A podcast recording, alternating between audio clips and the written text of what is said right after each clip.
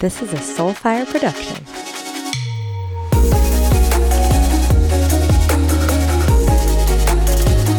And we're back, everybody. Welcome to Get Psyched. I'm your host, Lindsey, and I am so passionate about today's conversation with the amazing Sara Russell. Sara is a skills for change coach aiming to cultivate radical self love with actionable tools for transformation. Yeah, pause. Let that sink in. Actionable tools for transformation.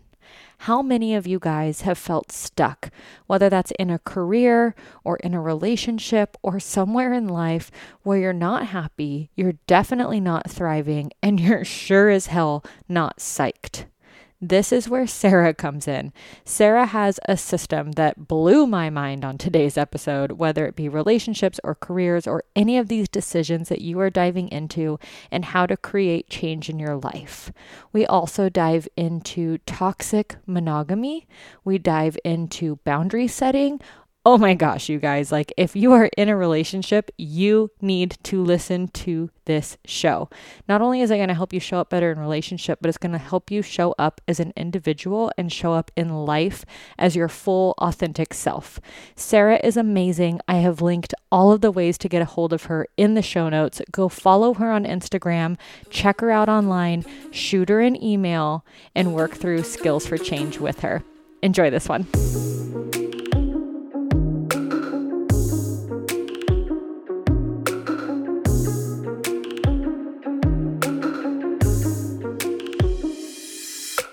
So, I guess a great place to start is kind of what led you into the work you're doing now. Sure. That's already an emotional question, but I'm happy to go there. So, I was in a relationship and I had been in a long term committed relationship that was not satisfying. By the end of it, um, we were really good friends. Mm. We were best friends. And it was pretty platonic at the end of it. And I'm one of my primary love languages is physical touch. And so there was this piece that was really missing from my satisfaction. And all during the course of that relationship, I had a friend who is also a Skills for Change coach in town, Molly Katzman. And she was saying, You should go see the person who trained me. You should talk to her about this. She's great with relationships. And I was at my end with that relationship. I didn't want to make it work. I wasn't looking for solutions. I was looking for a way out. And mm-hmm. so I wasn't mm. willing to do anything besides just kind of wait it out. And then I got into another relationship and it was passionate and romantic and there was adventure and there was chemistry and there was drama all of the time. I was like, oh, I can't. Which is also intoxicating for a moment. It was. I mean, I was deep in new relationship energy. So the hormones were flying and like there was this chemistry and this synergy and this like, yes, like just so much yes. And then when it was a no, I was like, oh no. yeah. And so I was like, okay, now it's time to reach out to her because this is the second relationship. It's completely the opposite of my last one, and I'm still floundering. So, what's the common denominator? It's me. Mm. So, what am I doing? So, I went and I talked to her. She had a 20 minute call. I burst into tears as soon as she said hello, told her my whole story. She was so kind and so empathetic. And then at the end, so very, very pragmatic. Mm. Like it wasn't just, she wasn't just holding space, although she did that. It wasn't just normalizing, although she did that. And then she was also like, well, if I were you, what I would want is, and I was like, oh, that's, that is what I want. Right. Mm-hmm. So it's very solution based. Can you kind of explain skills for change for listeners that aren't familiar with it? Yeah, absolutely. Skills for change, the, the tools are in the title, right? So it's skills, we're skill building. We're not going, yeah, you should have come in here knowing all of this already. These are things that we need to learn. Often they're counterintuitive, often it's counterculture. So it's a skill set that we need to build. For change, it starts with this premise like, can people change? Because that's something, you know, this idea of like once a cheater, always a cheater. We have mm-hmm. these colloquialisms in the culture that lead us to believe that if somebody's some way, they're going to be that way forever. Like, what's your what's your horoscope sign? Well that's just how you're going to be. Right. And skills for change challenges that. We go with the right motivation with the right amount of energy with the right skill set. You actually can create change but those pieces all need to be there. Mm. so would you say that most people that are coming to you have the motivation to change or the drive to make something different I think what happens is most people come to me when they've tried everything else Mm. and it hasn't worked and now they're kind of at their wits end and they're like I don't even know what it is that you do, but it's not everything else that I've tried. Um, so they know something's not working. They don't even necessarily know what that is. And so rather than telling me what they'd like to change, like in a positive direction, it's mostly like what needs to stop. I need to stop this job. I need to fix this relationship. It's not like, how can you give me my best, brightest, shiniest life? It's like, I'm so worn out and I'm so hopeless right now that I don't even know what I want anymore. And so then that's often when people are coming through my door. Hmm. So, how is that different from a traditional like therapy session or a therapist? What kind of sets aside therapy versus skills for change? Sure. So, Skills for Change, part of its lineage is Eric Berne's work with transactional analysis. And so, we're looking at very specific context versus big generalities. We don't need to go into your past and figure out every childhood trauma that you experienced. Although, if you need to talk about that, that's available. We're going in this particular moment, what worked, what didn't work, and is there some kind of micro intervention that we can put in the next time you're in that specific context or a context like that? Mm. And then the big thing that differentiates us is we do a power analysis. So, for instance, if I'm talking about nonviolent communication, which is a cooperative communication style a lot of people know, often they'll give the, each party involved equal time to talk. But a skills for change practitioner will come in and be like, who has more power in this dynamic? Who's been more oppressed in this dynamic? That person probably actually needs more time. And if they want more time, we want to make that available. So it's more about equity versus equality. Like, what does each person need rather than mm. making sure it's completely equal? Mm-hmm. I love that. And something that really stuck out to me was these micro interventions because I truly believe that until we we will subconsciously create the same problem in our life. We'll subconsciously find ourselves in the same relationship or the same argument or the same job. And like you were saying, like I did two very polar opposite things and still found myself in the same moment. And so bringing kind of that subconscious action to the surface and then working with it is kind of what that micro intervention felt like to me, like recognizing a pattern. Absolutely. A lot of what I'm teaching is awareness. So, when was the moment of awareness? What was happening in that moment of awareness? What was going on in your body? What was going on in your heart? What was going on in your mind? Because most of us blow past that moment and go right into storytelling. Okay, mm-hmm. who did something right? Who did something wrong? Do I need to fix something? Do they need to fix something? Rather than being able to sit with that moment of awareness. Mm-hmm. So, that is really critical in the work that I'm doing. And is it almost always relational? It's interesting because I feel like those are the people I love working with because that's what I entered into needing. So, mm-hmm. like, this gift that you give to the world is the gift that you needed to receive from the world. So, I love working with relationships. But I had a couple calls today and they were both all about career changes.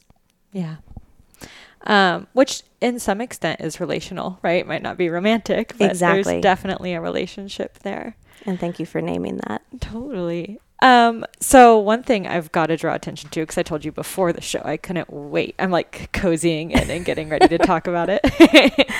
in even just your Instagram bio, it says relationship anarchist. And I was like, spicy. Mm-hmm. Gotta know more. So what do you mean by that? Sure. So, Andre- Andie Nordgren wrote the Relationship Anarchy Short Manifesto, where they outline different principles around what relationship anarchy is. And here's the thing: is relationship anarchy can mean a lot of different things to a lot of different people. So I'll give you kind of the broad spectrum idea of it, but then each of us is going to have our own particular flavor on it. But it's this idea that we're customizing our commitments and we're deprioritizing sexual relationships as the most important relationship in our life. So there's this coupleism in the culture, and it's this idea. Um, Elizabeth Brake actually talks about this concept that the goal is to be in a sexual partnership and that that relationship is what everybody wants, it's what's most normal. And there's this idea of being special and most chosen once you're in that kind of mm. dynamic. And what happens is is it deprioritizes, it puts on this like this hierarchy all of the other relationships in our life. So where do best friends fall into there? Where do where does family fall in there? Where do coworkers fall in there?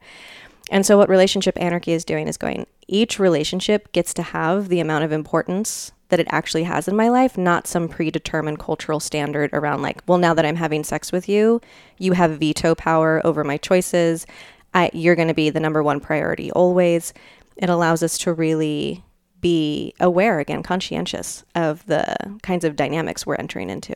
Yeah. So that is such a radical idea to so many people. Yeah. Um, you know, I know the first time that I started kind of stumbling because it didn't feel like I walked confidently into that decision, but stumbling into like, oh, wait, no, that doesn't feel good when Mm-hmm. I'm abandoning this long time friendship or I'm finding that I'm hanging out with you and the boys instead of doing Mm-hmm. this thing I want to do. And we, you know, there are certain like gives and takes in every relationship, right?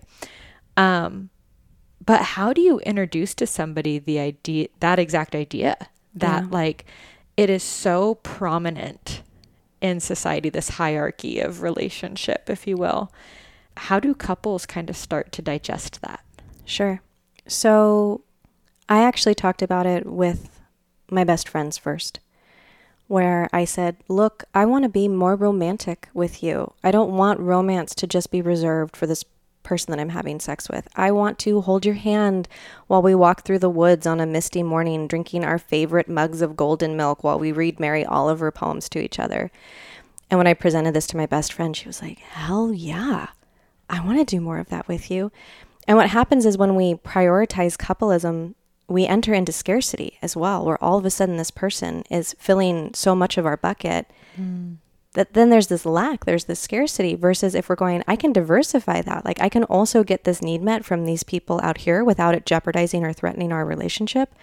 And so all of a sudden you're walking around full of love, full of connection, full of commitment, full of support. And the kind of person you can be in relationship with anybody from that state is so radically different. So I started with my closest friends first. And there were actually five of us. Um, and I sat down with them and I was like, I'm committed to this. And it's going to be messy and I'm going to make mistakes and it's going to be confusing. But are y'all willing to try it with me? And this group committed like, yeah, we're going to learn about this and yeah, we're going to practice this and we're going to start trying to embody this where we start prioritizing each other as much is as actually natural for us to do um, rather than pretending that this isn't as like these are long-term committed partnerships that i'm Right. in with these people and so treating them accordingly So then is that kind of the first step that you would also take if you were working with a couple and introducing this idea? So, if I was working with a couple, one of the things that I like to do is work with each of them individually first before I work with them together so that I can go, What do you want? What do you need?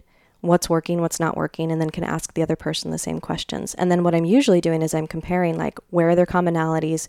Where are their differences? Where are their gaps? One person talked about, like, we never go bowling anymore, and the other person never mentioned bowling at all. I have no idea how that person actually feels about that activity. So figuring out that first and then going, okay, how can we outsource this? How can we get this need met? How can we come from a place of abundance rather than scarcity? But yeah, talking to them individually first before trying to figure out the relationship. Um, this is a Franklin Veaux concept that the people in the relationship are more important than the relationship. So taking care of the people first before I take care of the relationship. Yeah, I talk about that a lot with um, in any relationship. It feels like there's three entities. Yep. There are the two partners or multiple partners, Right. and then there is the energy that is the relationship between Right. partners. Right. Um, and so I would love to get your thoughts on this because for me, for that very reason, polyamory feels very overwhelming. To harvest that energy, that relational energy between multiple partners and still hold myself and my authenticity and be getting my needs met from other places too that may not be in romantic partnership. Um, so, is that an area that you dive into with Skills for Change? Oh, yeah. So, what's interesting about any kind of open relating, polyamory, consensual non monogamy, you know, again, there's this buffet that we can choose from, right, when we're picking our titles. I like to say that love is a limitless resource, but time and energy are not. So, are you really good at prioritizing your time and energy? Are you really clear on what it is you want and need? Are you one of those people where you just kind of say yes before you're even sure what you're committing to? And so being able to be really clear with your internal negotiations first and then being able to transparently externally negotiate with whoever else is involved in the dynamic. So there's so much consent. But that takes so much energy to have cooper- to have the skill set to cooperatively communicate, to be willing to constantly engage because there's going to be dignified differences, especially across multiple relationships that are all intersecting with each other. You have to be really committed to a certain amount of energy in order to participate in a way where I mean, it's still going to get messy. Right. But in order for everybody to at least be opting in with the information they need to know. Yeah. One thing I do love um, that I was reading um, Opening Up. Have you read that? I haven't. Um, great book. I'm not even nearly close to being done with it, but so far it's great. And one of the things that I love that the author touches on is she says, um,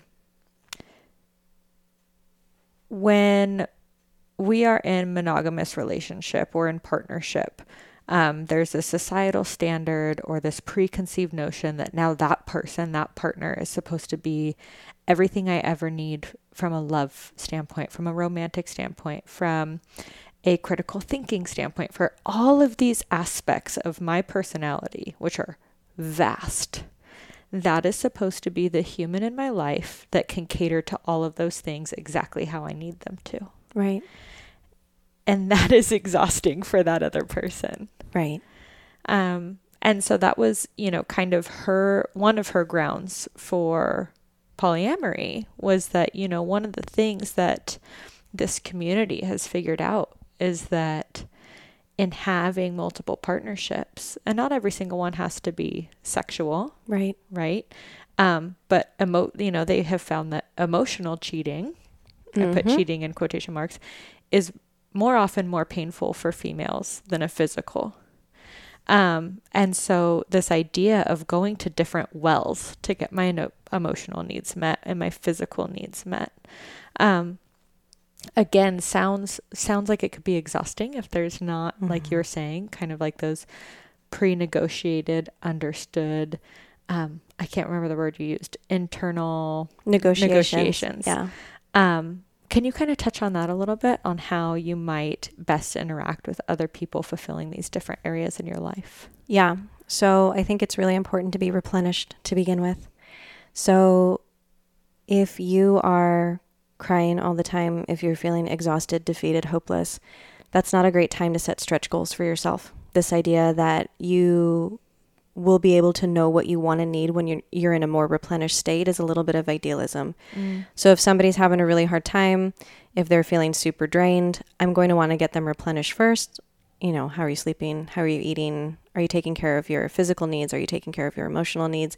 I'd want to get them up into. Um, I have this depletion scale that I mentioned, and uh, if you're in positive numbers on that scale, it's a lot easier to set life design goals for yourself. Can you explain the scale just a little bit for Yeah. new listeners? Yeah, absolutely. So this is from Julia Kelleher. She came up with a depletion repletion scale, and it's a 20 point scale. And at the top of the scale, we have a positive 10, full empowerment and plenitude.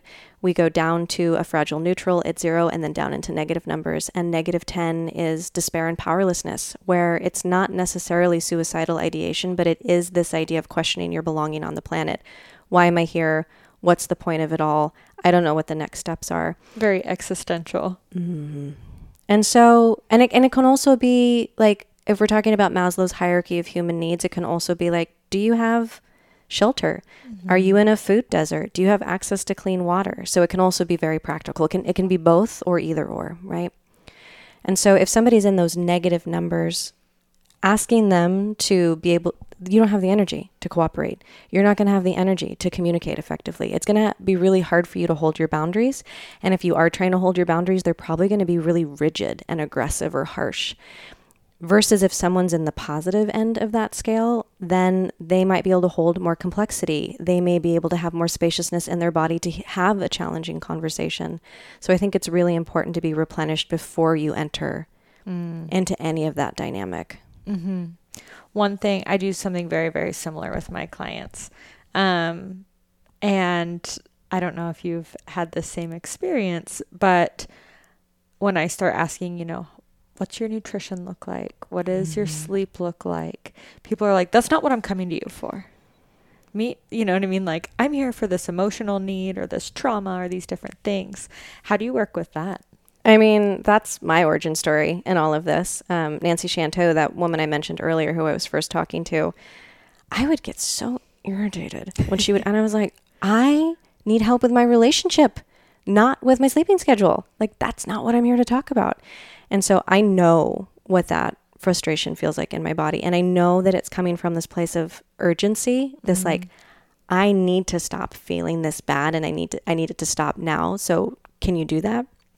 And it feels like excuse me. You're all good.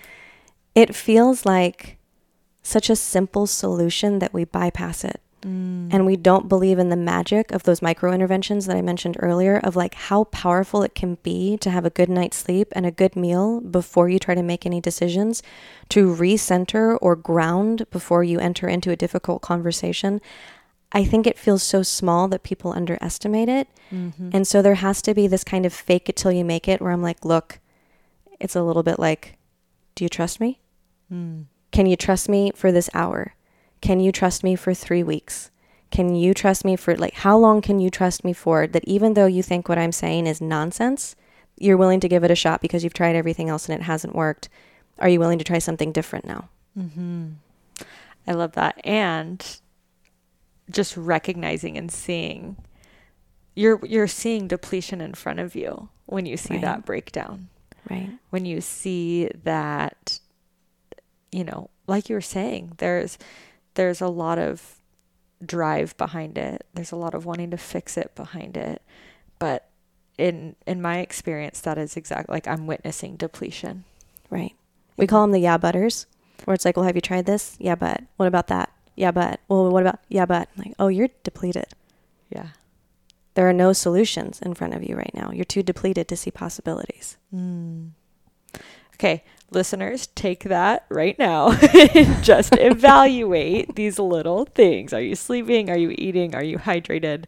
Um, coffee and energy drinks, if you're finding yourself that you need those throughout the day, you have these little cues that might be telling you, like that lingering headache.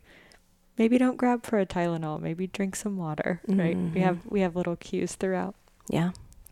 Um. So, what is I have a handful of, of ideas in my head, but what do you find couples are coming to your practice most often in hopes to uncover or achieve or change?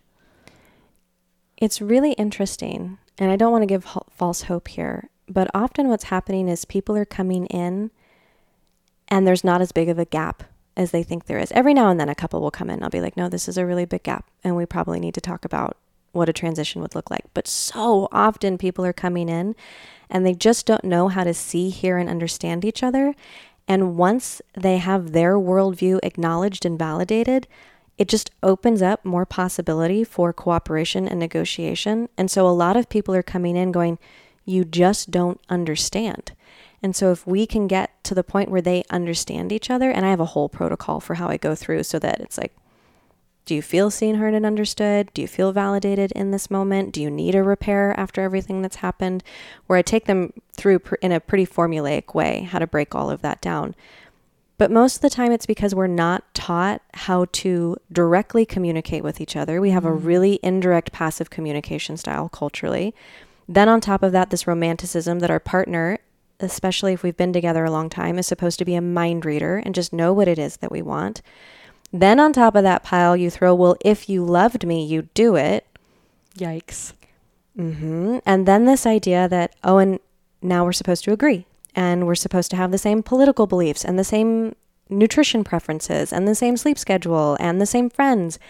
And all of a sudden, that becomes a lot of pressure, and the blinders go on, and people can't see, hear, and understand each other anymore. So, a lot of that is me just peeling back, like, do you hear what she said? Can you understand how she got there? Mm. And does this happen on like I'm, I'm imagining a couple comes into a session in conflict or with with a certain argument or fight that was had. Mm-hmm. and then you use this method to kind of deconstruct that that argument. Mm-hmm. got it. Yeah. Got it. Got it. Um and so i'm trying to think how i want to say this in sitting with this and sitting in relationship and sitting in people's conflict for so long and and as a therapist i completely feel you. Um, what do you kind of do to keep your own relationships alive your own you know what i mean? Like not going into therapist mode of um, is she seen understood validated in this experience or is he and how do you kind of take take the uh, skills for change hat off in your own life, or do you? That's an interesting question. Um, I also practice qigong, and one of the things I learned in qigong was that by the time you're deeply embodying qigong, you're never not doing qigong, and so you're. It's in yoga they have that concept. Can you take it off the mat? And so it's this idea of like, how do you actually apply it in a daily mediocre transaction and not just when you're in this elevated state or like when I'm in the room with the hat on, but like, how do I actually embody these principles in such a deep way that they become the new habit? They become the new automatic move mm. rather than a practice that I sometimes use and sometimes don't use something that I have to warn people of on the front end when they're first getting into relationship with me. This is someone who's like, "Oh, I, I just really want to be friends with you," and I'm like, "Do you want to know what it's like to be friends with me?" Yeah. Or if somebody's like, "Yeah, let you know, let's go on a date," and I'm like, "Do you want to know like what's required to go on a date with me?" Can you sign this waiver? And you say you say waiver, and I have I'm I'm serious. I have a three page core relationship values document where I'm like, "This is how I handle conflict. This is how I talk about safer sex practices. This is how much time I spend." With my friends. I'm like, you need to know. So you're not taking it personally. it's like informed consent. It's yeah, right, right. And so with the people in my life, I mean, bless them. They're interested and they're engaged and they're supportive, but like they they let me live in this in this body that believes in these practices and they let me use my jargon and they, you know, let me use this particular lens that I like looking through so much and so many of them have adopted it, um, both because of their own interest in it and because of their love for me. And so I'm really fortunate that I get to swim in this water a mm-hmm. lot. And, you know, who's to say five years from now, 10 years from now, um, what the love of my life is going to be. But right now, this is the love of my life. And I love using these principles because they create such incredible intimacy in my life. And I love relationships so much. And I'm so centered in my heart so much of the time that to be able to live in that space feels really, really like a blessing. Yeah. And when you talk principles, are you talking about kind of the communication style in which you are living or kind of like the Qigong principles? It's it's both. Um, but it's this idea I was reading this recently. I can't remember who to attribute this to, but they were talking about that Oh, I know. It was Jessica from House of Hoodoo. She has this hoodoo shop in New Orleans. She's wonderful. Um, she was saying that so often your partner gets the worst of you. Like mm. now that they're in this relationship, they get to see you at your crankiest, your most depleted, your most unfiltered self, and that we save like our best selves for the people that barely know us, where we're on our best behavior. Mm. And so it's this idea of like, how do you bridge that gap between authenticity and not having to wear this mask constantly? But still treating the other person as an autonomous sovereign being that is going to be impacted by your actions. And so maybe don't just be completely unfiltered around them and say whatever is on the top of your mind. And it doesn't matter what emotional state you're in, just engage anyway. Like being able to still hold the people that I care about with care. Mm-hmm. Feels really, really important to me. So, yeah, like when somebody comes home you know, making sure that I'm centered when they walk through the door and like having genuine curiosity about their day rather than just launching into like, oh yeah, and then the washing machine broke and then so and so called me. Like taking a minute to have that ritual of connection mm-hmm. feels really important to me. And then if somebody says something that's triggering to me, not immediately snapping and going, well, what did you mean when you said that? Like, oh, I know this. I know to pause and take a deep breath and ask a question. I know these moves. Why wouldn't I employ these with the people that I love so much rather than just assume, like, yeah, they're going to forgive me for everything. So I might as well just do whatever I want to do in this moment. Totally. I was talking with one of my good girlfriends, Kelly. Um, shout out, Kelly. Hey. and she is dating my best friend, Connor. Mm-hmm. And so I have watched their relationship ebb and flow, and they joke all the time. Kelly's like, You're kind of our unofficial relationship therapist. And I'm like, Yeah, except the way ethics work, I could never actually do that. So let's just keep it unofficial, okay? Right. but something I loved so much that she said that resonates with so many people I know is when things got really, really tough between her and Connor. They had they've been through so much. I mean, everyone in relationship has been through a lot, especially this year, right? We've been right. asked to be inside with our partner and not leave and not practice that autonomy that we talked right. about at the beginning of the episode. So we're we're in a time now that is, you know, I hate saying unprecedented, but it is, you it know, is. for lack of a better term. This is something that we haven't been asked to do in any time that we can remember. Mm. And one thing she said was, you know, when I have been ready to call it quits, when I have been ready to be like, fuck it, I am done, I am out, she was like, there is no other person that deserves the growth and the person that I am now than my partner that has been through all of that with me. Mm. Am I seriously going to go find some greener grass and let that new person who hasn't seen the raw, rigid, cranky side of me mm-hmm. get this new emerged phoenix of a person that I am. Right. Can you speak to that a little bit? Sure. Nayyirah Waheed has this poem where she talks about let soulmates be what they are five minutes, five days, five weeks, five months, five years, five lifetimes.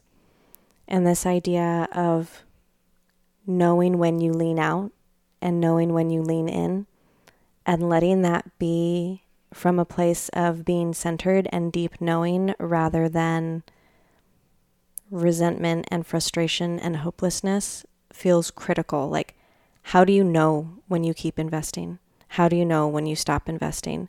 And if you're doing it from a place of re- reactivity and fear and depletion and you're making big choices in those moments, mm. you might not be as satisfied as if you took a moment to take a little bit of space, take a breath, get a couple different perspectives and wait. Like see how you feel after you've given it a little bit more time.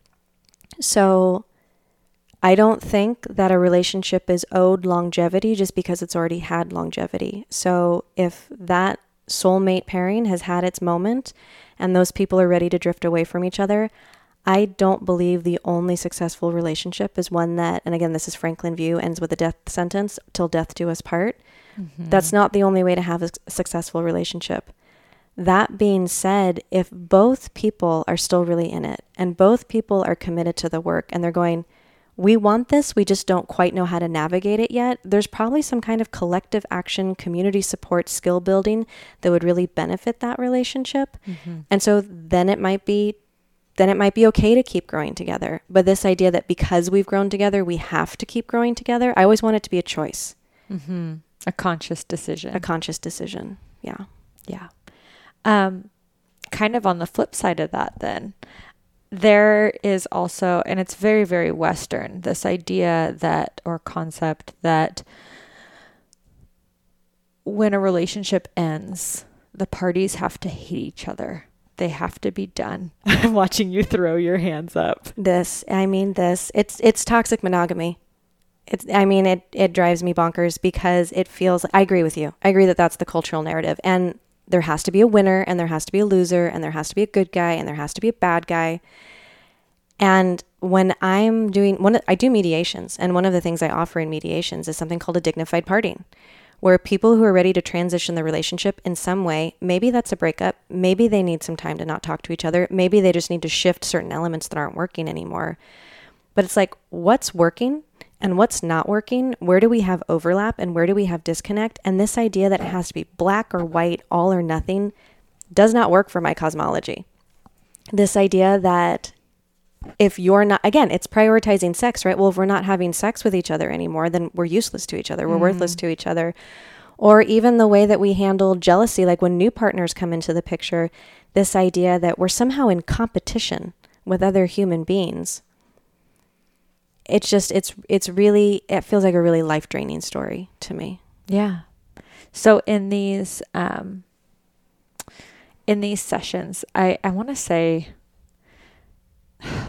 I know that Gwyneth Paltrow used this and it, and I can't think of who to attribute, but this idea of conscious uncoupling. mm-hmm. Um this sounds very similar Right. to your to your mediations. Yeah. Can you kind of walk me through what that might look like to kind of instead of right versus wrong, I hate you, you did this, we're done. You know, like that even though people package it in this this presentation of closure, that have you ever seen that right. Nothing about that feels like closure. It Right. feels like resentment and right energy spent and whatever I hate him or whatever she's nothing or they're this or they're that. That feels more energy sucking to me than, yeah, it didn't work. right And just because it didn't work doesn't, you know, that one of the first things we learn in couples counseling is if you're doing couples counseling and your couple breaks up, that wasn't failed counseling. right That was probably exactly what that couple needed. right And so, you know, kind of speaking to that, speaking to maybe it's a changing of the vernacular or, or a reframe or the way we're looking at things. Like, is there a way to do this more consciously? And if so, what does it look like? Absolutely. So again, it's really helpful to talk to both people or however many people are involved and go, what's your 100%? Ideally, what would this look like for you? So one person might come in and be like, well, I know we're not going to be sexually exclusive anymore, but I would like to maintain a platonic friendship, maybe hang out once a week. Um, we can text each other whenever we feel like it. Um, and then the other person might be like, I need three months of space because I wasn't ready for this to transition. And I need to take a little bit more time to get you out of my bones. But then after that, we can check in again and see how much of what you want is actually available.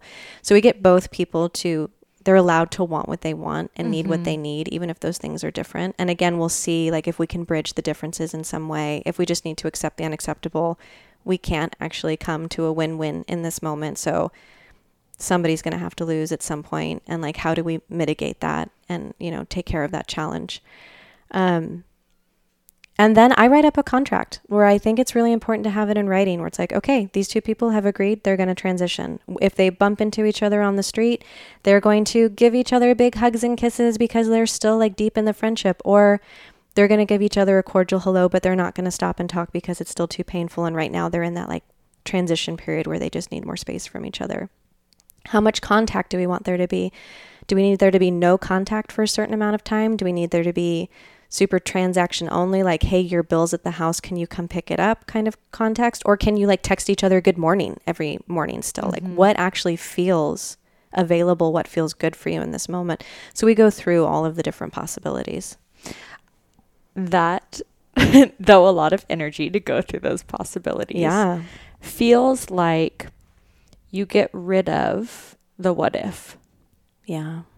And because I know how many clients, you know, I walk my clients through this all the time. It's like, what if this happened? Or what if they're out there doing this? Or what if it, and one of my favorite things is like, what if they are? Mm-hmm. Right. Does that change where we are right now? Does that change who you are right now? Right. Does that change your process? right. And I think that in going through this, um, kind of going back to your depletion scale, it helps people step into their power. It helps people step into knowing in this moment I do this, or it doesn't leave it up to, to chance or to power dynamic or anything like that. And power is where I'm going with all of this, where I'm trying to give all of the people involved as much of their power as is available. I'm going, how can you feel as powerful as you actually are in this moment? Where can you see that you have choice? Where can you see that it's okay to enact a boundary? Where can you see that it's okay to ask for what you want? I'm trying to empower people through this because those are the kinds of solutions that are going to be most satisfying, not when somebody feels one down or when somebody feels like they're being taken advantage of or mm-hmm. not appreciated. Like if both people are feeling powerful in that moment and they know I have choice here and I have options here. How do you work with boundary setting in a relationship, especially if people are coming to you with weak boundaries or not even sure of what they look like? Sure. So, most people really want someone else to hold their boundary for them. Mm-hmm. So, I don't want you to do this, so you can't do that. And if you do this, I'm going to punish you. Rather than there being some kind of natural consequence. Okay, I'm going to tell you that if this happens, I'm going to need to take some space from you. If this happens, I'm going to have to decrease our intimacy. If this happens, I'm going to have to reevaluate how much I trust you. There can be a natural consequence, but we have to hold our own boundaries for ourselves because if we're not willing to hold our boundary, why would the other person be willing to hold our boundary if they're going, that's not my standard, that's not my value, that's not what I want? You're asking me to do this for you, but you don't even want to do it for you. Mm-hmm. So we have to be able, we have to be willing to commit to holding our boundaries for ourselves first, and then the other person can be like, "Oh, they're they're serious. That actually does have meaning." And they get to organize around us then rather than us trying to control or dominate them, keep them from doing something they want to do, make them do something they don't want to do. Instead, we go, I'm going to take care of myself in this moment. And if you can't respect the boundary that I have set, you may not get to keep participating with me in this way. Mm-hmm. One thing I love too is reframing um, instead of you can't do this, don't do this, you always do this and this happens. Mm-hmm. Um, I can feel 12 year old Lindsey inside crossing her arms and stomping her foot and being like, bullshit, you can tell me what I can and can't do right? Like right. that also doesn't feel good. right. So how do you kind of negotiate that boundary? Like when a boundary goes too far or goes toxic. Sure. So Gottman's research around all of this is really helpful where he talks about the four horsemen of the apocalypse and this idea of having a soft startup versus versus a harsh startup. Hey, I want to talk to you about this thing. When would be a good time versus I can't even believe you did that thing again and like launching into the middle of a big tirade. But, you know, being able to have um, what feels like a, a, conversation that they can opt into rather than just get dropped into the middle of. Mm-hmm. And then keeping criticism and contempt out of it so that the other person then doesn't become defensive. Right. So, again, have a formula for this where you get to acknowledge somebody else's impact on you. And again, this is where Skills for Change deviates from nonviolent communication somewhat, from my understanding of it. We put our story directly on the other person. When you, observable fact, like when you slammed the door, I felt scared. And I have a favor. Will you please try to control your temper because I I can feel my body get tense and I pull away from you and I want to feel connected to you when even when we're in the middle of conflict. So is there like can you change that behavior? Like we can still make requests. Mm-hmm. We can still mm-hmm. say, "Hey, this thing you're doing is intolerable for me. Hey, this thing you're doing is making me feel a certain way." We can still talk about that. But we're not putting down an ultimatum. You can't slam the door or I'll leave. Right. It's like, well, if they slam the door, then you might need to move your body away. You might actually need to enact that boundary rather than threaten them. Like, if you don't do this, then I'm going to do that. You may need to walk away if somebody's doing something that feels scary for you, if if that's available for you. And I recognize that's not available for everyone. But yeah, so you can recognize the impact and still have requests and not make ultimatums. Yeah, I like to use um I'm sure that this is attributed to somebody else, but what I have kind of coined in my practice is request and rebuttal. So every request is valid, right. in my opinion. You are allowed to request dishes don't stay in the sink, mm-hmm. right? And your partner or your child or whoever it is that you're making the request to has like can hear it and say, okay, I'm hearing that you don't want dishes in the sink. And with the way that my morning is set up and what I what time I have to get to school or what time I have to get to work, sometimes it just doesn't fit into my morning schedule and can we make this compromise that the dishes do get done after work or after school mm-hmm. or we never go to sleep with dirty dishes, right? And we can find this compromise. Um, I kind of reframe it as like, what is a, a more positive ask mm-hmm. than like a harsh, like, don't do like don't leave your dishes in the sink. Right. Because for me that feels so different to my nervous system of hey, would you mind doing your dishes Mhm. instead of don't ever do that again. right. Those feel to- like the 12 year old inside me doesn't stomp Right. her feet when Right. someone has a request. Right. And I think that whether it's cultural or, or anything else, we have a really hard time asking for what we want. Yes. So, do you have any tools or is there anything that you work through with your clients to help them maybe get clear and then after they're clear on the want, how they actually ask for it? Sure. So again, I don't think we're taught how to be satisfiable. Um, maybe it wasn't safe to ask for what we wanted. Maybe we were punished for asking for what we want. Maybe we don't have a history of success in getting what it is when we want. Um, maybe we just have never had the spaciousness to dream. And so, this idea of being able to name what you want first, and again, being more replenished is helpful with that. Mhm. Um, surrounding yourself with examples of what it is that you might want can be helpful so you're not trying to like generate it all on your own. Um, but being able to name what it is that would satisfy you is the first step. And then after that, again, checking in with the other person like, hey, I have a request around something that I would really love. You know, when would be a good time to talk to you about it? So consenting into it. And then, like, the sticky moment is when somebody tells you what they want. They tell you they're 100%. They tell you what they want and need, and it is not what you want. And like this fear comes up and this anxiety comes up, and you're like, you act as if the thing they asked for is already happening. And so you just go into like defensive mode. And so, mm-hmm. really being able to like name on the front end, if it's true, this is an inquiry that I have. I'm not telling you this is how it is. I'm curious about this right now. Or even if you are coming in and being like, I know I need this and I'm going to move forward with it. If it's a relationship you want to have longevity with, being able to be like, and I know that's hard for you. How how can I repair knowing that this is going to be hard for you? Like what do you need from me so that you know that I still care about you even while I'm doing this thing that I know you're going to hate?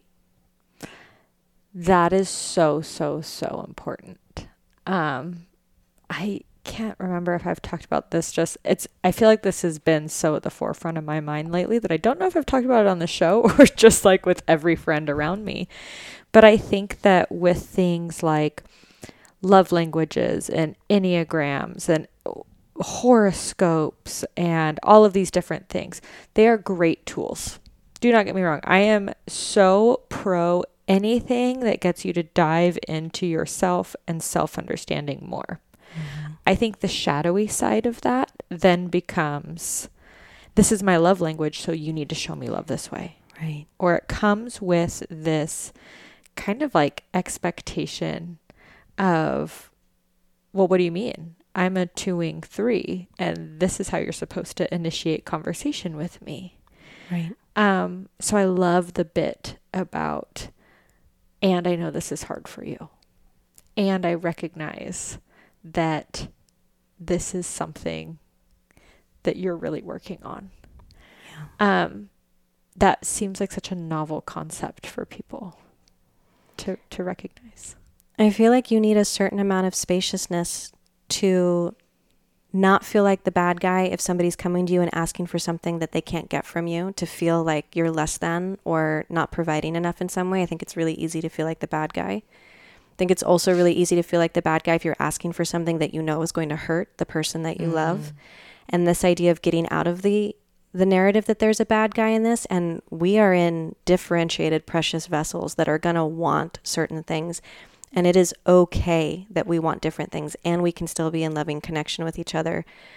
I mean, this is what's going to be required post collective liberation, right? That even if we're all coming from self love all the time and we've committed to not being dominating or oppressive, we are still going to have differences. And when we want different things, how are we going to navigate that without villainizing and demonizing each other? Can you explain the collective liberation a little bit? Sure. So, if we're talking about collective liberation, this is, you know, bodies get to be free and autonomous within a community where we're not allowed to enact harm on one another anymore. So, people are allowed to be free and sovereign and autonomous, but don't have the right to harm other people. And so, we get to be fully expressed human hearts and still have conflict. We get to work within organizations where there are still micro hierarchies, but it's according to consent. It's not according to some kind of I'm more than, you're less than. It's this idea of like, well, um, Adrienne Maree Brown really talks about this in emergent strategy in the most beautiful way, like the fungal networks and how they support each other, or the murmuration of birds, or the way fish all move together. This idea of like, how are we differentiated vessels that are also working towards the good of the collective? Mm. And how do we start to move towards that? I mean, we're doing it right now, right? Like we're building this awareness. We're we're exposing all of the isms and the phobias. Um, so, you know, this wave of Black Lives Matter, the fact that ableism is starting to be a word in the culture that we're talking about, um, trying to dismantle white supremacy, the fact that we're naming these things, awareness is the first step, right? Mm-hmm. Where we're mm-hmm. going, okay, I'm in this I'm taking the blinders off, and all of a sudden I'm becoming aware of these things that maybe my privilege was making me immune to before. I wasn't aware of the certain costs that people were experiencing. So that's the first step. And then we have people in movement right now who have wonderful solutions if we just care to listen to them. So there are people who have been doing this for a long time, and they're like, y'all, listen, like we've got some solutions. Are you willing to try them right now? And there are certain people that have been privileged in our culture and like the obvious one is like cishet white men right have had a position of power for a really long time so yes they get to be allies and they get to be co-conspirators but there are also voices like black femme voices trans voices that we want to uplift right now because they haven't had the same platforms because they've been in this struggle they're going to be the experts on mm-hmm. what the mm-hmm. next move is because they're the ones that are actually that we need to uplift right now yeah it's you know exactly the person that you were when you walked into your first session. It's the wounded healer archetype that we talk about, you know, like in in schooling to become a therapist, the wounded healer is just like every single one of us. If we were to take you know, the the huge list of archetypes that Carl Jung provides. Mm-hmm. I shouldn't say every single one, but at least 90% of the people in my class identified top of the list wounded healer. Right. And in my program, before you could graduate, you had to have a year of therapy, 52 hours of therapy, logged and signed off by your therapist that you sat in the client's chair. That right. before I can even begin to help you, I need to know what it's like to sit in that chair. Yeah. I need to know what it's like, you know, whether it's going through what you were explaining, the different procedures that you have to get through conflict or anything else. You know, as simple as something as if I'm truly traumatized, though the therapist might have the best intentions by saying, we're going to close our eyes and we're going to go inside, closing my eyes is terrifying and mm-hmm. going inside is even scarier because that might right. not be a safe place or that might feel different or or maybe I'm not comfortable closing my eyes with the door to my back whatever right. it is those are all things that I had I never experienced it had I never gone through it had I never sat through the process would have never been able to hold would have never been able to connect with my client on that level and be like I know what I'm asking you to do right now is really hard and we can stop at any time or and I'm here the whole time. Right. It just opens so much to you know I think that we're both giving our gifts to the world and it took being very hurt and being willing to heal and grow to be able to spread to spread that gift. Right. There was a very floaty, grief stricken, confusing, unknown time when the person that I was before I learned the skill set was starting to transform into the person I was going to be with the skill set. Mm. And whatever that wounding was that I experienced, whatever that pain was that I had experienced, had formed some kind of personality armoring, which was how I identified as myself. Like, oh, I'm going to be the social justice warrior. So that means I'm always going to be like the one at the front lines. Like, I will yell the loudest. I will stand up every single time. And it, it became this very aggressive personality that was very, very large, very big, and, and very dominating. And when all of a sudden I was in, you know, relationship conflict and that person was coming out where I'm like, I'm going to stand up for myself in this moment. And that means I'm going to raise my voice and I'm going to show you all of the ways in which you are being terrible to me right now because I can, because I've got all the facts in front of me right now. And when that wasn't healing my relationships, when that was actually losing me relationships, I was like, okay, I have to do something different.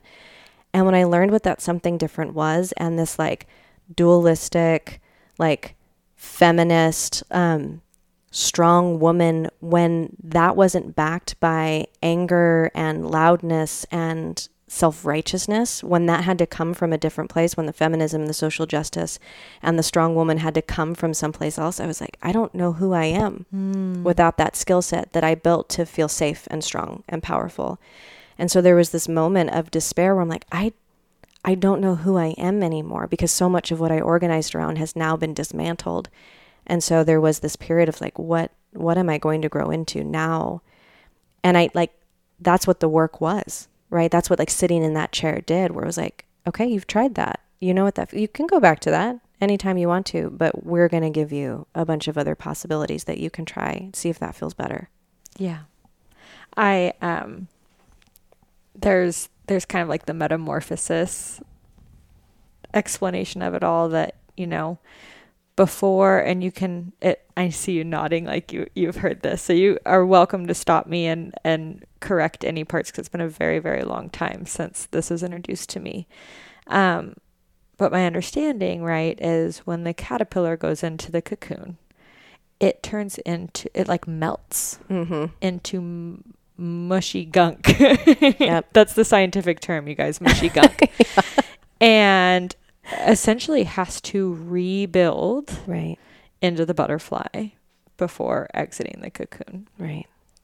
And if you were to dissect a caterpillar, it has the wings there. It has the potential before it's turned into muck, before it's turned into the goo. And it doesn't mate, even though it's there, even though the, the, the potential, if you will, is there for a butterfly, it still has to totally disintegrate. Yeah. Before rebuilding. Yeah. And I remember the first time hearing that, just like bursting into tears. Yeah. Because it was so real. Yeah. It was so, so true. I think there are, I love all of the different like transformation metamorphosis. So we've got the butterfly that has the caterpillar that has to completely dissolve into the goo before it becomes the butterfly. You have the axolotl who just stays mature or immature forever. You've got the cicada that like skips the stage in between and just goes from being young to fully adult. And it's like, well, what's your metamorphosis process? And this idea that like some of us are going to have to become goo. Some of us are just going to skip through some of the stages. Some of us are going to occupy different variations of that throughout our different transformations. And my personality type, um, and you may have heard me say this before. I, I, feel like I say this all the time, but I really thought I was Gandalf fighting the Balrog in the Mines of Moria. I was like, yeah, you have to fall in order to become great, and you have to face the shadow. And I realized that is one way towards transformation. And that is often my way towards transformation. But then also opening up the possibility that transformation can also be soft and sweet and slow and supported. And just holding that that's a possibility, that goo is available, not goo is available, skipping stages available, going through every single one and staying in one for a really long time is available. And like each of us gets to decide, like, what's the one that works for us. Mm-hmm. I love that. So, if people wanted to work with you, learn more about your work, get in touch with you, how can they do that? I would love that. They can email me at betheradicalway at gmail.com. They can check out my website at betheradicalway.com. And then I'm also on Instagram at betheradicalway. Awesome. Be the Radical Way, you guys. I will link all of that in the show notes. Thank you so much. Thank you so much you